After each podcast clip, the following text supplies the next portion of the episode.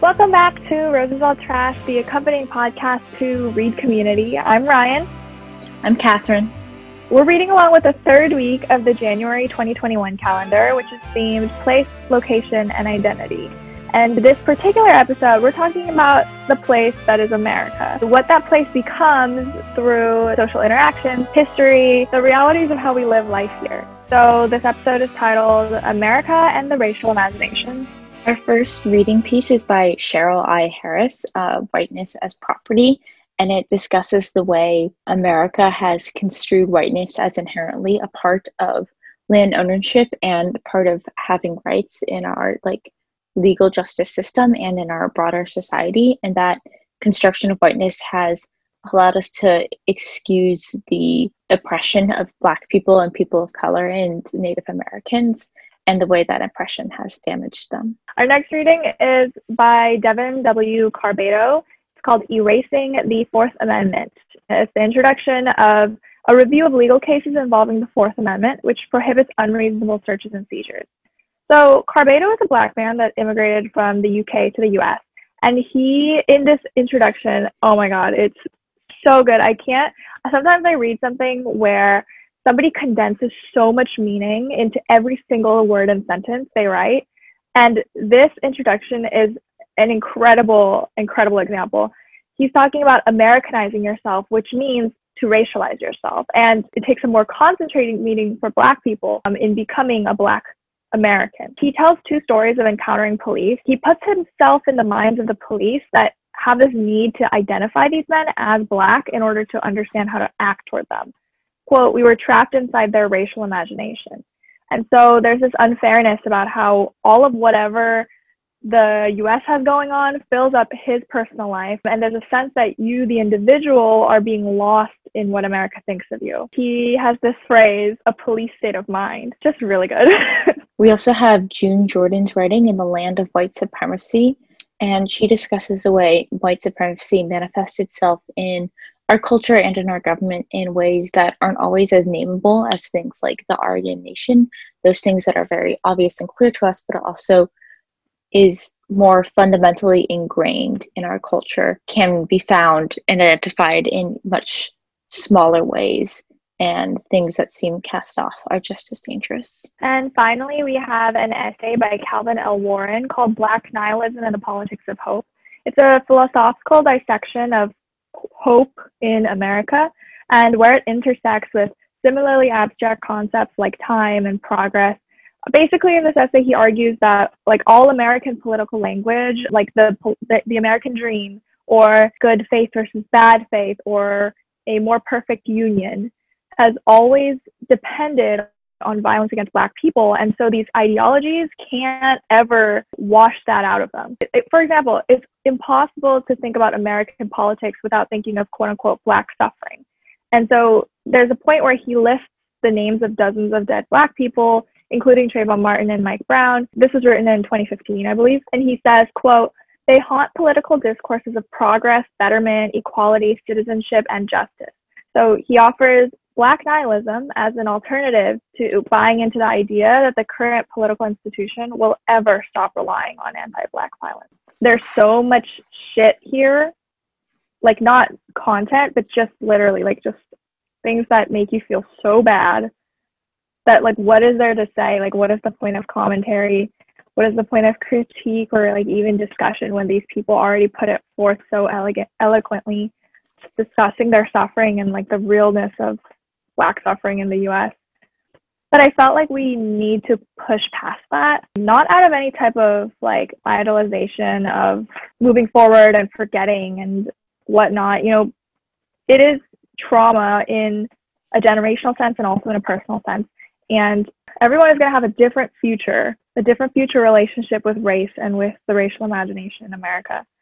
It's not really helpful to prescribe like what we should be after, like a post-racial America, like what that should look like. I think that's so useless. There are people who are moving forward either in their, you know, personal relationship to their racial trauma or academically or in their activist actions or politically. And like I would I want, I have it in me, I would rather contribute to that than sort of like silence whatever grief that I'm feeling. I mean, I guess also for me, I feel like if I've learned one thing, it's my job as a white person in this movement against racism is mostly a sidelines one.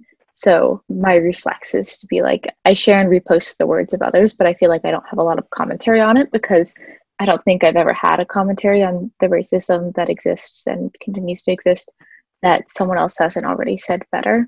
But I do agree with you. I feel like sometimes that sense of like, I'm not saying anything new or anything good enough is immobilizing and kind of counterproductive. And it's important that even if you're not doing it perfectly, that you are still doing your best and participating in some way even if you haven't found the right way to participate yet. Yeah, and I want to acknowledge that that feeling is not just limited to people who are leftist or who are even liberal to a certain, like, as distorted as different people's worldviews may be, including ours in some way, probably, the magnitude of the racial sins of America touched everyone. It doesn't really matter how you processed it or how the echo chambers around you have processed it for you. Everyone is dealing with what is truly the pain of it in some ways productive, in some ways correct, in some ways good and right and just, and in some ways horribly evil and people try to cope with like issues and with major events like this by like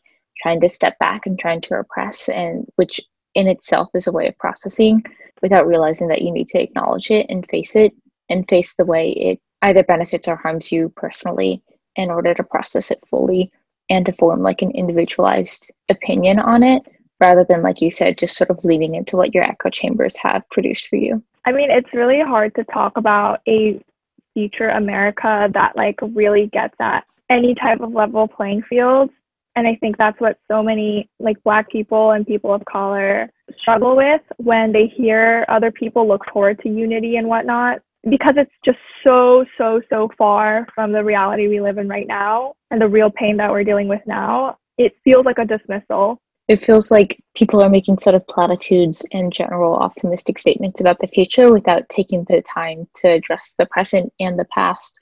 And through their refusal to address the like now moment and the hurt that is happening now, they're ensuring that this like optimistic unified future will never happen. I saw a TikTok. It was basically saying it's hard to take care of my past self, my present self, and my future self all at once. And I think like a lot of people who are not presently feeling the pain of like America's racial trauma, they're not caught up in like exactly how difficult that is. Addressing the past in a way that like is honorable to it, really exposing like the pain and just the horrible things that happened and then right now feeling like you're doing what you can or feeling like some things are just so completely wrong and you can't do anything about it and then a lot of sort of centrists or liberals are saying well think about the unity of the future like there will be a brighter day tomorrow and stuff and you're like how am i supposed to handle all of that yeah it's like people being excited about like when joe biden was elected like yeah sure like i voted for him but like you know we're gonna like heal our nation when he's elected i'm like on January 20th, are people suddenly going to like put away all their like MAGA stuff and be like, wow, that was stupid. We regret it? Like, absolutely not. Without addressing what's happened these past four years and 250 years. It's just like advising your friend through something, you know, when they're upset about something and you don't know when exactly is the right time to tell them they're going to be okay. And in that case, you know, it's a human to human mistake. Like, even with the pain, that friend can forgive another friend for jumping the gun on that. But when it's happening like all the time on every major media outlet, and it's all these people who have never had to go through what you went through, it is like a massive gaslighting campaign. Something I've seen is a lot of like, you know, senators have like talked about how these they condemn these acts and like it's anti-democratic and so on and so forth. And then they talk about how like you know honored they are to serve with like all of their colleagues. And they're like i know all of my colleagues like doing what they believe is best even though we may disagree. And it feels disingenuous to me because they know that like some of their colleagues have actively incited this essentially attempt at a military coup so like they're condemning this attempted coup but then at the same time praising their colleagues who they know have had a hand in it and it feels disingenuous. And I was thinking about the way this sort of double think that happens in white peoples because we refuse to acknowledge our whiteness, the way we view blackness as an aspect of someone's identity, or the way we view being like a person of color or being a part of the LGBTQA community. Like, what's that saying where, like, when a black woman looks in the mirror, she sees a black woman, and when a white woman looks in the mirror, she sees a woman, and when a white man looks in the mirror, he sees a human. We we like subtract whiteness from our sense of identity, and therefore remove ourselves from these people without realizing that we are very much a part of these people and we benefit from their actions even though we condemn them. Firstly, um, just to get our terms correct, what happened today, the protests forcing themselves into the Capitol building, the Senate electoral count to confirm Joe Biden is very different from what the technical definition of a military coup is. That would be a political party, most likely usurping power over the state military. In this case, it would be maybe more like an armed coup. Obviously, the problem is more with the fact that like Capitol Police were supposed to be alerted. They were repeatedly reminded to be alert about something like this happening. And instead, the Pentagon blocked the deployment of the National Guard, which again, I have like mixed feelings about. Today was such an interesting clusterfuck of politics of yeah. law and order politics. These major like shithead Republicans being like, oh no no no, we can't like Biden has, has been elected, like we can't do anything about it, and then like Pence being like, please listen to the police. Like everyone trying to be as pro police and pro MAGA as possible. I saw a lot of reporters say like Trump's base got out of his control. And that also I had mixed feelings about because no matter how much out of control they are, he's still receiving their support. And I don't think that like Trump supporters are going to come away from this dispirited. I think they're going to feel very encouraged by what they saw today. They'll feel vindicated for sure. It's like the catch 22 of dealing with them is that like whenever they face any type of rebuttal or whenever they get shut down like people talk about like oh like haha like trump has been removed from twitter for 12 hours. And it's like mm-hmm. that is just going to make them feel even more just like it just feeds into the narrative. Very narcissistic cycle. Uh, warren's black nihilism and the politics of hope that like just really struck me. Like it's true everything that every piece of reputation that the us has ever built about being a place of opportunity regardless of you know the opportunities that it is handed out the mobility that certain people have experienced all of that reputation was built on so much suffering on the other side. Like i don't have to negate the experiences of people who like the positive experiences of america in order to condemn how it's all built on just horrifying things. It it is really enough to make you seriously consider like should we just wipe the slate clean? Like should we just disband everything? And then it sucks to have the thought that well that might not happen and we might have to work with what we have. I think for me that's kind of something like when I see and have these discussions about the past, especially when it comes to things like white privilege, people are like, well, it's not my fault that like you know these things happened in the past. Like i wasn't born yet. I'm not responsible for it. And it, it, feels like we're stuck between like people they fixate on the past and they're like because it is the past and then be like well i can't control it or they want to pretend it didn't happen and go into the future without understanding the way the past influences the future. And i think it's also on a personal level you know inter- intergenerational trauma is real. And that is just one iteration of a relation a personal relationship with race that exists with you from before you're conceived to after you're dead.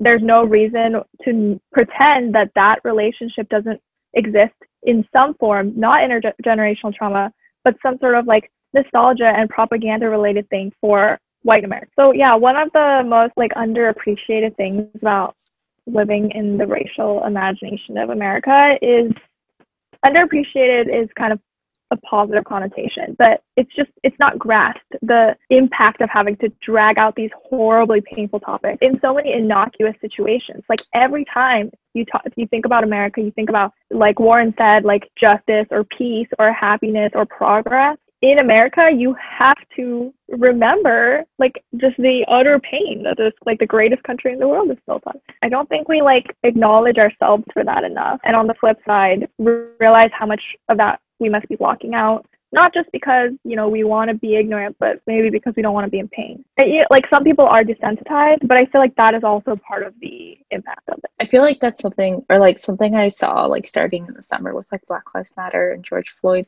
protest is like that people talked about like ally fatigue, which is like frankly a comical sort of phrase to me from like seeing all these posts on Instagram and seeing all the news stories and hearing about it constantly. People talk about how they're like getting ally fatigue. They'll be like, oh, like, you know, we need to like take a break and like protect our mental health. When really what they're experiencing is a short term fraction of what it is to like actually be, in this case, a Black person living in America and to have like see this every day constantly or like have these connotations and memories 24 7. I mean, our different racial experiences might actually be the reason why I actually completely understand that type of fatigue. With anything, like you can't be in your pain all the time. Um, yeah. even if you are like realistically in your pain all the time, you know, like we just can't live that way. Another reason to not live that way is because you cannot be a good activist, teacher, student, ally if you are living in your pain all the time. Like you're not, you're not taking care of yourself and your work will suffer for it. When did you realize that you were living in not just a country but a racial imagination? Probably around high school. My introduction to a lot of like social justice and politics was through Tumblr, for better mm-hmm. or for worse, had its pros and cons. But that's when I started reading like personal posts people made and people sharing news. That really opened my eyes to a whole new experience I like really didn't grasp the concept of race fully until then. Like even though like logically I grasped it, like it wasn't something that like I realized with certainty until then. Did you know the people you were having conversations with? Or what were like those conversations like? Do you remember any moments? I mean, I honestly didn't really have conversations with people through Tumblr. I really just read and ingested other people's comment or content is what I did. Yeah, I feel like, you know, that's another thing. Like, it doesn't really make sense to condemn social media as like a tool for activism because it is what it is. It's, we should be personally monitoring ourselves to make sure that we're not engaging in it harmfully. I mean, like, Tumblr really hit like right when the biggest thing in my life was being like getting approval.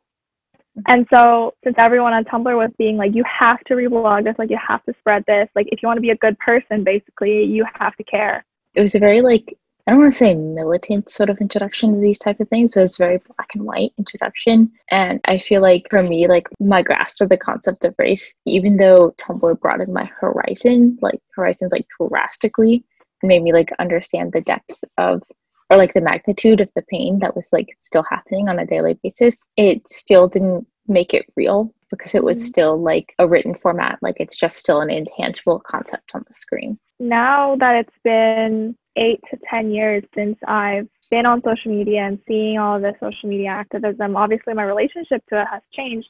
And it's changed, I think, where now I try to really share things that are personal. I think, is this something that I feel like helped me understand something? Is this concept something that I think would change a lot of people's thinking if they were exposed to it? And then in that way, instead of social media becoming this thing where I'm like drowning, it's more like I get to send a letter like to everyone who's going to see my story or something. My experience like over the years on social media like has definitely made me really aware of the echo chamber i've created for myself on social media unintentionally but i am like looking at the people who follow my account which is not that many and the people who like watch my stories which is even less or like interact with my posts which i almost never post so not much. Like people i know some people from high school not many mostly people i know from college which is like a liberal, like private art school, and it's incredibly insular. And that's something where it's not that I think that these people are wrong or anything like that, but I think sometimes I often question myself and like to take a step back and be like, is this an opinion that I like wholeheartedly agree with? Or is this something that like I've just seen so many of the other people like I follow follow each other who follow each other in this little circular way where blog or like repost these things and am i just like continuing the cycle by reposting it because it's like the thing to do? Or is it something i've actually thought about? With anything if you're not critically thinking while you're engaging with it it's not going to stay with you. And so you're doing the content or the message or the service by just half-heartedly engaging with it. And i think that's actually maybe something a lot of people would disagree with because they're saying you know they're like if you send it if you share it it boosts it in the algorithm and stuff I just don't think that's my responsibility because my primary responsibility is to actually be changed by it and then do that justice work, not to yeah. boost some posts in the algorithm. What happens is that people think social media is the world this is like totally getting into next week's topic. But people think that social media is the world. Um, they forget that there's way, way, way more important things you can do to, to, to support marginalized groups. And they forget that there's activists who are not just in their 20s or in their teens, but activists who have been doing that work for decades and decades. And they're not just people whose words you should read or hear, but people whose work you should support and contribute to when I really take full stock of that responsibility, my other responsibilities obviously get less of my time. And one of those is to participate in reposting social media activism. When you're spending hours on social media feeling like this is such an important thing, why like people need to know about it, it's it's probably not going to be nurturing like you. It's physically, you know, hard on your eyes your brain is distracted by a million things, so you're not able to focus and hone any type of skill. You're not spending time exactly with yourself, and so you're losing out on that. Like we have to balance as with anything. Like you can be friggin' saving the world, human rights lawyer, whatever, but you can't be spending all your time at work. It's not going to help you. It's not going to help you go back to work the next day and do it right. And I feel that way about any activist work. Another thing I want to point out is that a lot of the times getting away from performative work and doing like real work is embarrassing and it's it's mm-hmm. cringy and it's painful because race in America is painful. And so a lot of people might like see like a, a white friend like sending their friend of color twenty dollars and be like, oh, like that's so personal and that's so like it it feels like it could be wrong and it feels like it could be patronizing and stuff but obviously like you're responsible in that relationship to make sure you guys are you know participating in this thing together kind of. And i think it's like really helpful because there's no way to get away from racial pain. We shouldn't try to. And instead you're nurturing a personal relationship that you have with a friend of color assuming of course that you're all you're on the same page. I think that's really like one of my intentions for 2021 and for the future in general is to find more like tangible physical ways that i can take action I think also like for me, I always get caught up in like, what if this action is performative?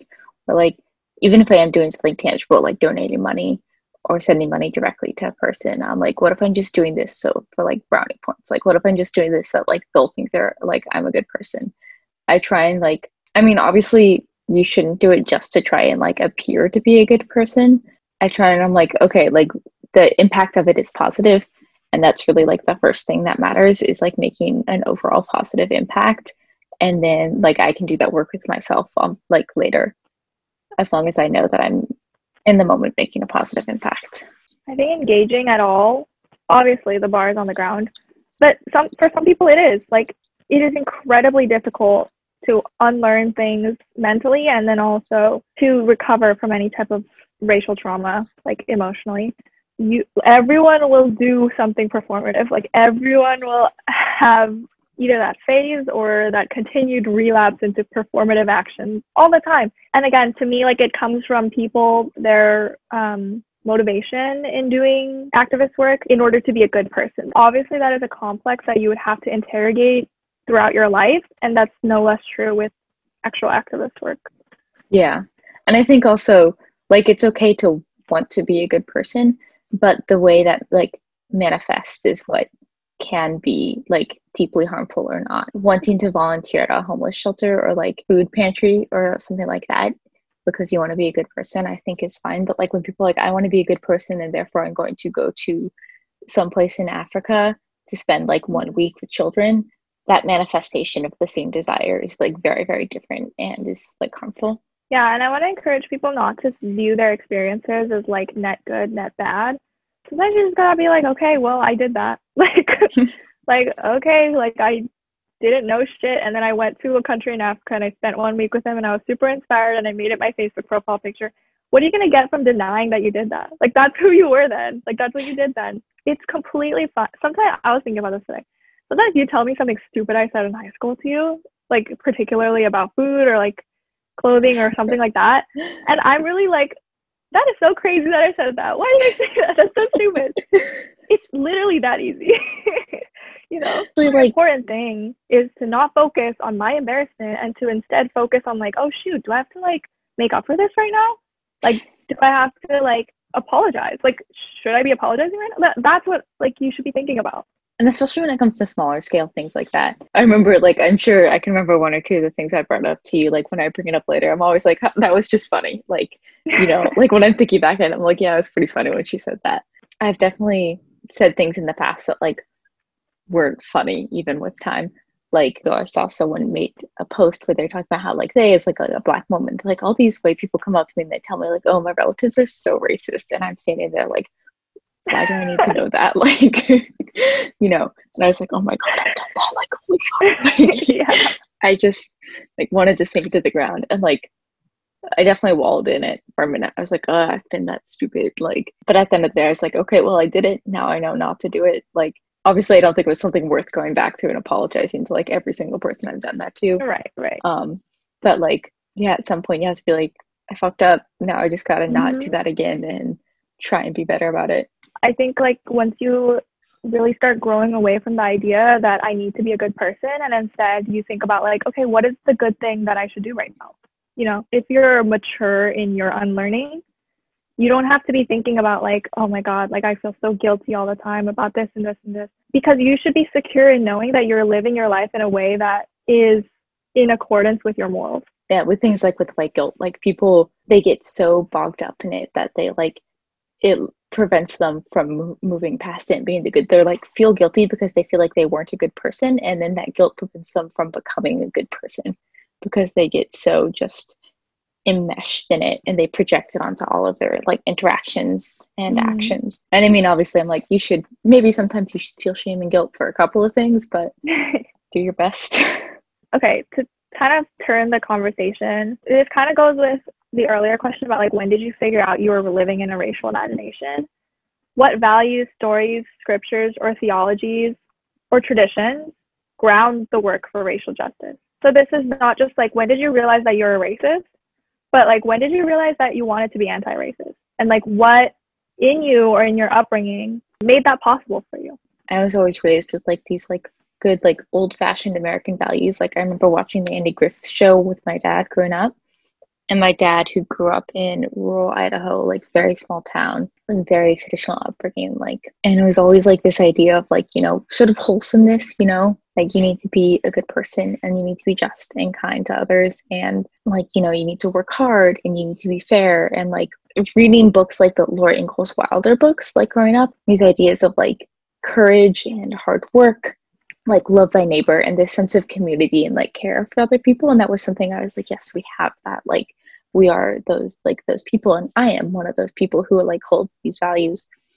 And when i started to read more and more like personal narratives on on the internet of people talking about like how they didn't experience those values in their world those values weren't applied to them because of their race. And like and i there was like this disconnect. I'm like oh like everyone i know like says we are these good people and like i want to be this good person and like i've always just assumed i was this good person so like why am I not doing something about that? Like Yeah, I can definitely relate to that. I only read the first three books. Yeah. The third one was the best for me because it was like completely a different story about different people, I think. And then I went to the fourth book and I was like, what? It's not the old family again. I don't want to read this. I liked it when she was dating Almanzo. I thought that was great. She, Laura Ingalls Wilder like really influenced me as a child, and then I got older and I was like, wait, potted Blackfoot face.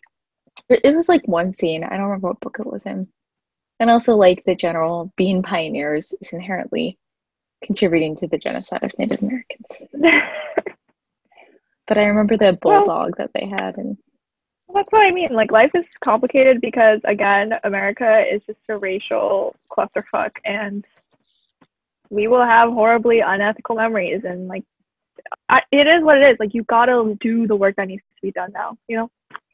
I cannot remember who said this at all, but what was it was a human rights activist or and he said like, you know, because I love America, that's why I criticize her. That's how I feel too. I really relate to on a like a personal level. And uh, like I said, I don't know how much, you know, just my personality had to do with me caring about like sort of big picture stuff, structural stuff. You know, I was never like a super detail oriented person. First of all, I always felt like if there's a problem, you need to solve it. And second of all, if you're gonna solve it, you have you better solve the whole fucking thing. Yeah. And like I think that was just a really big part of like just who like who I was born to be. But in terms of like like actually becoming acquainted with like the real the real issues and like caring about like reading up on stuff and like caring about it enough to make it my major or like my career and whatnot. So I grew up with a lot of like um, religious presence in my life, like Christian presence in my life, and went to lots of Sunday schools and stuff. And when you're in Sunday school, like it's pretty simple. Like the gospel's pretty simple. You know, they don't like spring the being gay is bad stuff until you're in like sixth grade or like you don't get an abortion. I remember I was in fifth grade doing like a religion workbook because I went to a private elementary school and we had like religion classes just like you would have any other class and we had a workbook. Uh, it was pretty like lax like it was we just did the workbook basically. I remember just like out of nowhere there was this one lesson. It was literally like a quarter page. It was like a scenario where this girl is pregnant with her boyfriend and it just said that like like lisa got pregnant with her boyfriend. She doesn't know if she's ready to keep the baby or have the baby or whatever. Should she get an abortion and I was like, I don't know. like, like teacher like would normally call on a student for the answer, but instead of calling on a student, I just remember her being like, the answer is no, because everyone made like God made everyone, and He wants everyone. Like, you know, He He planned for everyone. And I was like, okay, like I guess, like I guess that makes sense. Anyway, that was a total side tangent. My point was there wasn't a lot of that when I was growing up, and instead it was all these stories about how Jesus was this like superhero, and he like made people made sick people better, and he comforted people who were crying, and there was a there was a big phrase, like a couple big Christian phrases that you grow up, and one of them is that like God needs love, and love is God, and of course there's like the golden rule, you know, like you should act toward other people with the kindness that you would want for yourself. And like I completely absorbed all of that i think. I, I, like honestly think that that made me care about people. I remember my dad used to have a ruler or he still has it it's a little wooden ruler that says like a golden or like the golden rule like treat others the way you would have them treat yourself. Yeah. it just made so much sense to me. I was like well yeah that's how people like don't fight each other. Obviously i had to unlearn some of that law and order type of thing. I really just wanted to feel safe as a kid and like i wanted to be a good girl and I wanted to listen to adults and have adults like I I didn't want there to be chaos. And then I think I was able to unlearn that because in my personality also was this feeling that like adults were better than me. so like I wanted everyone's approval, not just adults. And I also thought like, why are people asking for my approval? Like it just egalitarianism made so much sense to me. Me just like, you know, fitting into the environments that I was in, and, like me getting all of that positive feedback and attention I could acknowledge that I had those advantages, those privileges, and also be like, well, that's why like I why it turned out so good, you know. I think something for me that kind of like changed my mindset about like my experience with the world, not necessarily specifically tied to race, but my parents have never used corporal punishment on me like ever. That's they're very much against that. And my mom told me like when I was in elementary school, she's like, yes, some people because it, was again Laura Ingalls Wilder. Oh yeah, thanks them. I love those scenes.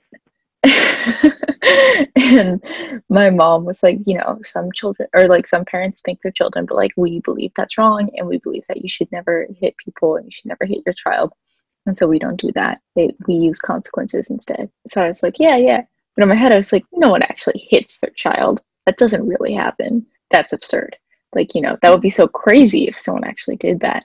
And when I was like fourth or fifth grade, I went to my friend's birthday party and she like talked back to her dad and he got really angry and spanked her at the birthday party in front of everyone. And I was like, Mom, take me home. like, I was like, she wasn't kidding. That moment kind of like was a click for me. I was like, oh, like not everyone gets this, that yeah. this experience that I had like even though i was told that my experience wasn't universal i still thought it was until i saw otherwise yeah again like the point of your life broadening either psychologically as a child or experientially as an adult. The point is not to sit in it and be like, wow, I'm I don't know anything and I'm so stupid and I need to find out everything that's wrong with the world right now. That's not the point. The point is to recognize that there's work you could do, you know? Yeah. I'm not talking to you like I'm Yeah, yeah. I remember in that moment I was like, I was like, this has to stop. Like, you can't do that. But of course, I didn't say that because it's like, I'm going to be next. I have some crazy stories about like how scared I was of my parents. Like, like, I, and those things used to, those memories used to make me really sad when I was younger, like high school, middle school. And like, w- what happens when you recover from trauma is that you remember it for what it was and you recognize how horrible that was. And then you're like, but it's not making me feel anything now. In a way, I like really am aligned with Warren's black nihilism. I just feel like life is trauma. and like it doesn't do you any good to pick apart all of your actions and like figure out how you can control it and control your exposure to trauma. One of the best things you can do is just to shore up your resilience and to remember that no matter what happens to you, you are still worthy of like love and positive attention and improvement and working on yourself. We have so much potential to do like really insane amounts of good for ourselves and for others around us and we restrict that potential by both by denying the past and by allowing ourselves to live in the past this has been Roses All Trash, the podcast accompanying Read Community. This has been our January 2021 week three episode. Um, I'm Katherine. I'm Ryen. And we hope you all have a great week. Yeah, follow us on Spotify, Apple Podcasts, YouTube, anywhere that you would get your podcast, and follow us on Instagram at Roses All Trash or my personal RRRYN or Katherine's personal Katherine.shark. Like, subscribe, etc. We love you. We respect you. And we're rooting. See you next week. Bye.